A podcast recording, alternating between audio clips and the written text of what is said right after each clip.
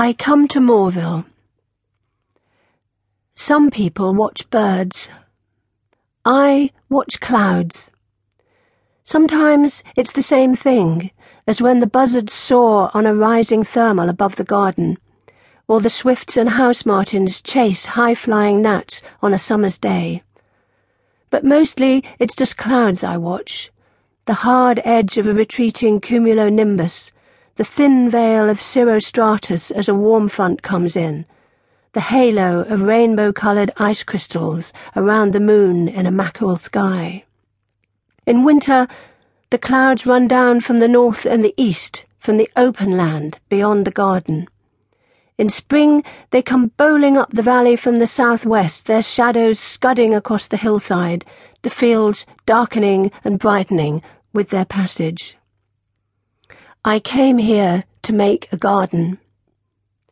In the red earth, I find fragments of blue and white willow pattern china, white marble floor tiles, rusted iron nails, a litter of broken clay pipes in the flower beds, their air holes stopped with soil, opaque slivers of medieval glass blue as snowmelt flat wedges of earthenware dishes with notched rims and looping patterns of cream and brown. Who drank from that cup? Who smoked that pipe? Who looked through that window?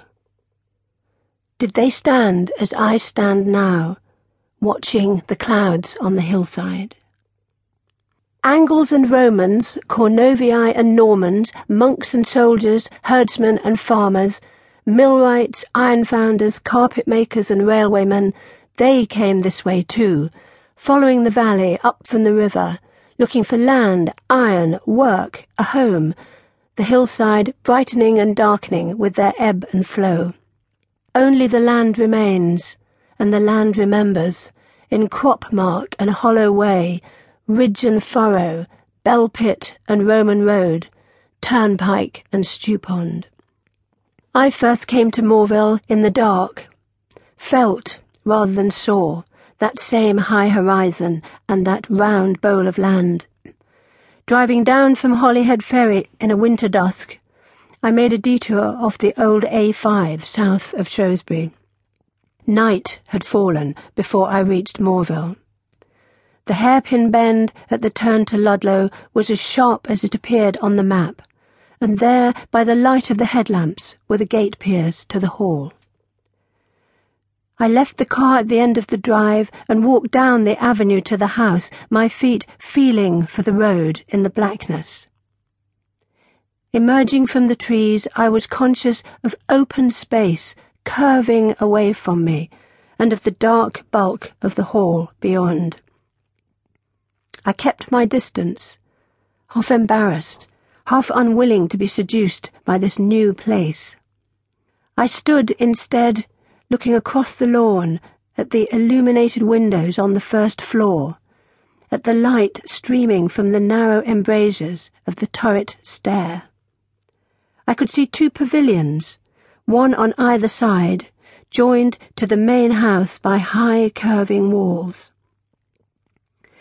In the light from the windows the outline of cupolas was just visible, with a glint of filigree ironwork from the weather vanes above. To the right, the untenanted dower house, dark, its windows yielding nothing. To the left, a high wooded horizon, black against the first stars. Water rushed somewhere below. And then, high up, behind me, a clock struck the three quarters.